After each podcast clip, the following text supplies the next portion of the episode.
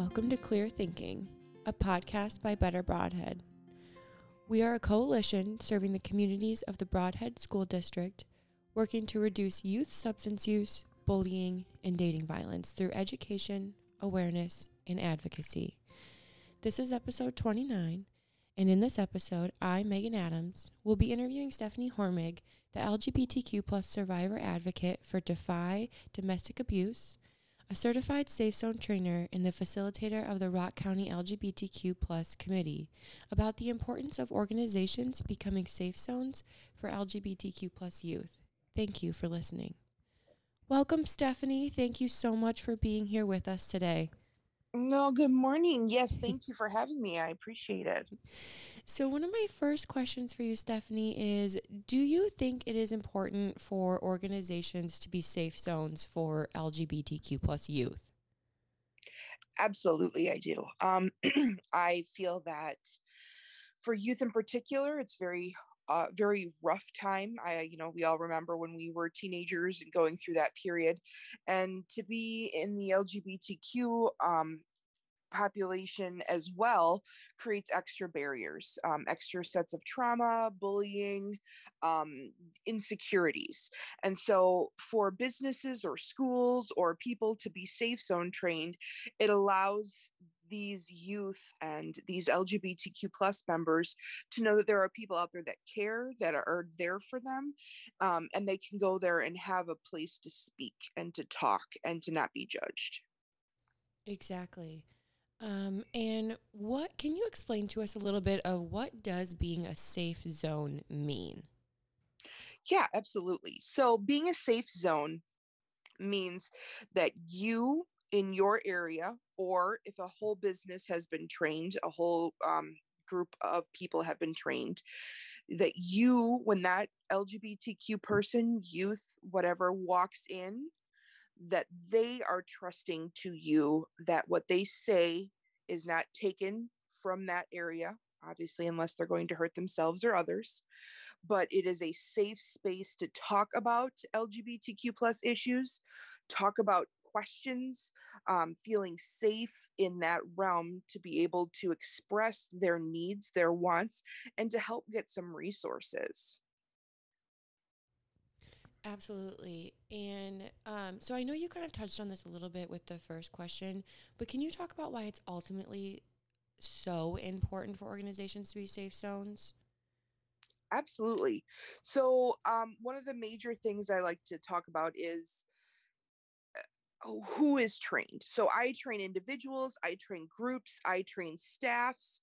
And so, it's really important for businesses when they put a rainbow flag or they put a pride flag or they put um uh, let's say a safe zone sticker or whatever on their window or they put their certification out there that they understand what that means and they are willing to take on the responsibility of having conversations and having a safe spot um, trauma is out there and trauma is happening to our youth in particular a lot more these days especially in the lgbtq plus community.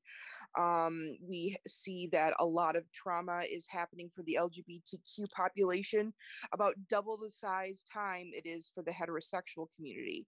So trauma is happening sooner and it's happening faster. And so for the lgbtq youth in particular for a business to be identified or a person to be identified or a um, group of people to be identified as safe that means that they know that they can go and talk to that person and feel like they aren't judged. Like i said before they're appreciated for who they are they are allowed to speak to that person and get some comfort and have that person maybe be the only person that they have that they can actually speak to about these things yeah, it's very it's definitely very important. Um, can you explain what it what does it take for someone or for a business to become a safe zone? Absolutely. So, um, to be safe zone or to get the certificate, you need to go through um, a class taught by a facilitator like me. Um, and it's uh, depending on the facilitator, can be two to three hours. Um, we also can break it up. I have done it where I do one hour, like the first part this month's meeting and then the next month meeting do the other part but um, you go through this training and in that training you go through kind of the basics to get everybody on the same level so terms um, the importance of pronouns vocabulary but then we dive into the um, the application of what you've learned and what you understand to the real world. We put you in the shoes of somebody that is lgbtq plus. We make you or we try to have you see the importance of what you do maybe not as an lgbtq person that affects an lgbtq plus person um, and so going through that process is really important.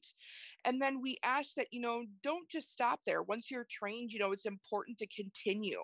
So the next year, getting in touch with whoever instructed you, like me or somebody else, and going through kind of a refresher you know laws change things change so there's other things that come into play that maybe lgbtq plus youth or others are going to be worried about so keeping you up to date um, I do caution that, you know, when you do get trained, if you are being trained individually and not as your entire business, to make sure that you are advertising that.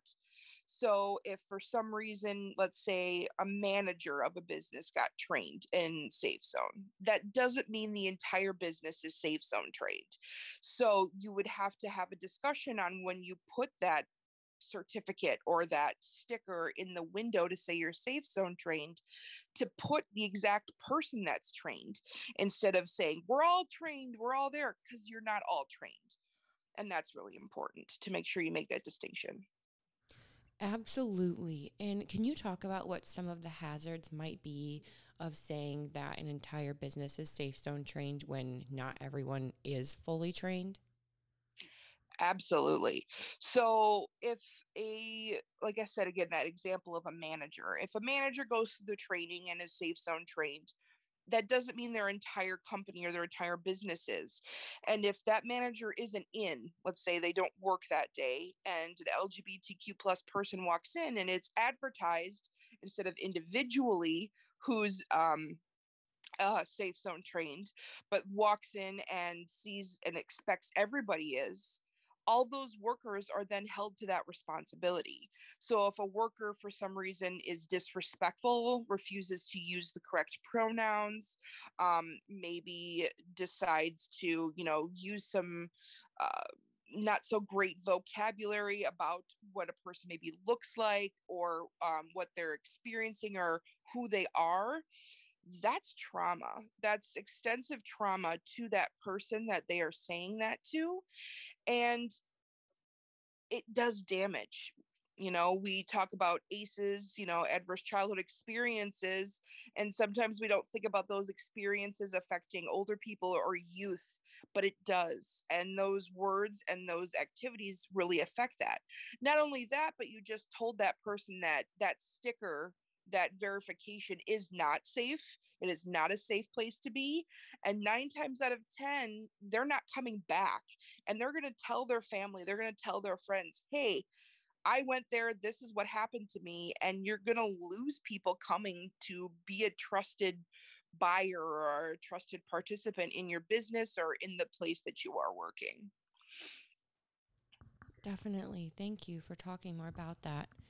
Um, how say if the manager were to go through the training um, and loved it as much as you know many participants who's gone through it have loved it say they want to encourage um, others to attend how might they do that that's a very very good question um, so I always say that it's every individual. So I go to a lot of staff meetings where it's maybe you know all the staff have to be there whether or not they want to be safe zone trained or not. Um, and so what i do at the end of the safe zone is i i'm very honest and i say if you do not wish to be safe zone trained so you were here you listen to this but for some reason this is not what you want please email me and let me know or tell me before I leave or you know however you would like to do it because that's important. We can't force people to do something they're not comfortable with or force people to do things that um, they feel they don't value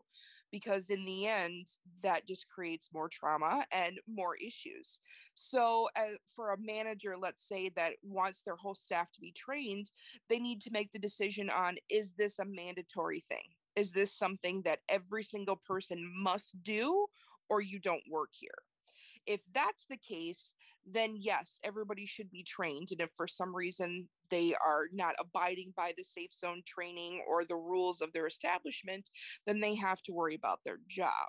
However, if the manager is suggesting or wanting this to happen for everybody, it's really important that they make the distinction on who is trained and who is not. So instead of, you know, putting just the sticker on the door and saying we're safe zone trained, you might have to say these are the people that are safe zone trained. So they know the specific people that are instead of just assuming that the entire place is. Thank you for um, for giving more details about that. And so, if someone wanted to get in contact with you, I will be sure to share your contact information um, on our website with the podcast. But if they yeah. wanted to have you come in and do the training, do you do it in person? Do you do it via Zoom? What is your rate? Those are that's great questions. Um, so for me, I am my job includes doing safe zone training. So I am absolutely free. I travel, you wouldn't have to pay for my travel cost, you wouldn't have to pay for my lodging or anything. This would all be free to you. So if you do want to have a group be safe zone trained, I am more than willing to come out for free. Um, within this process you know it's important to have a time frame where we can devote to working on the safe zone and being there and together. Um, to contact me um, you could always reach out to my email or my my phone number um, and uh, just talk with me. I am very open. Um, as long as I can make it work in my schedule, we can do that. Um, but like I said, I am 100% free. I'm more than willing to travel and I'm more than willing to be around and help as much as I can. Thank you so much. And I know you've done um, a couple of trainings for Better Brodhead has, has hosted a couple of trainings that you have facilitated, and we got really positive um, things said about the training. So it is a very great training. Stephanie knows her stuff. Um, so we definitely encourage everyone to reach out to her if it is something that you're interested in. Um, Stephanie, is there anything else that you would like to add that we haven't talked about yet? Well, um, I first want to say thank you so much for having me um, on this podcast um, to be able to reach other people. And the other thing I always would say is I kind of talk about this in training, but you know, abide by the platinum rule, which is different than the golden rule. So the platinum rule is treat others the way they want to be treated. And that's really important. Instead of how you want to be treated, no, not everybody wants to be treated the way you're treated treat people how they want to be treated and be open to having conversations about this.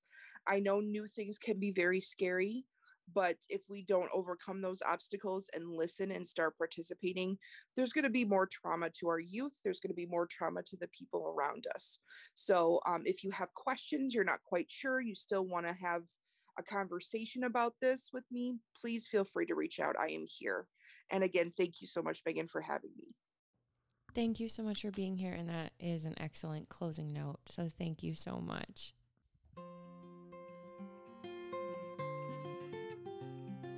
Thank you so much for listening to episode 29. We highly encourage you to reach out to Stephanie and schedule a Safe Zone training with her. You can find her contact information with this post on our website, or feel free to reach out to us and we would be happy to give it to you. Thank you and have a great day.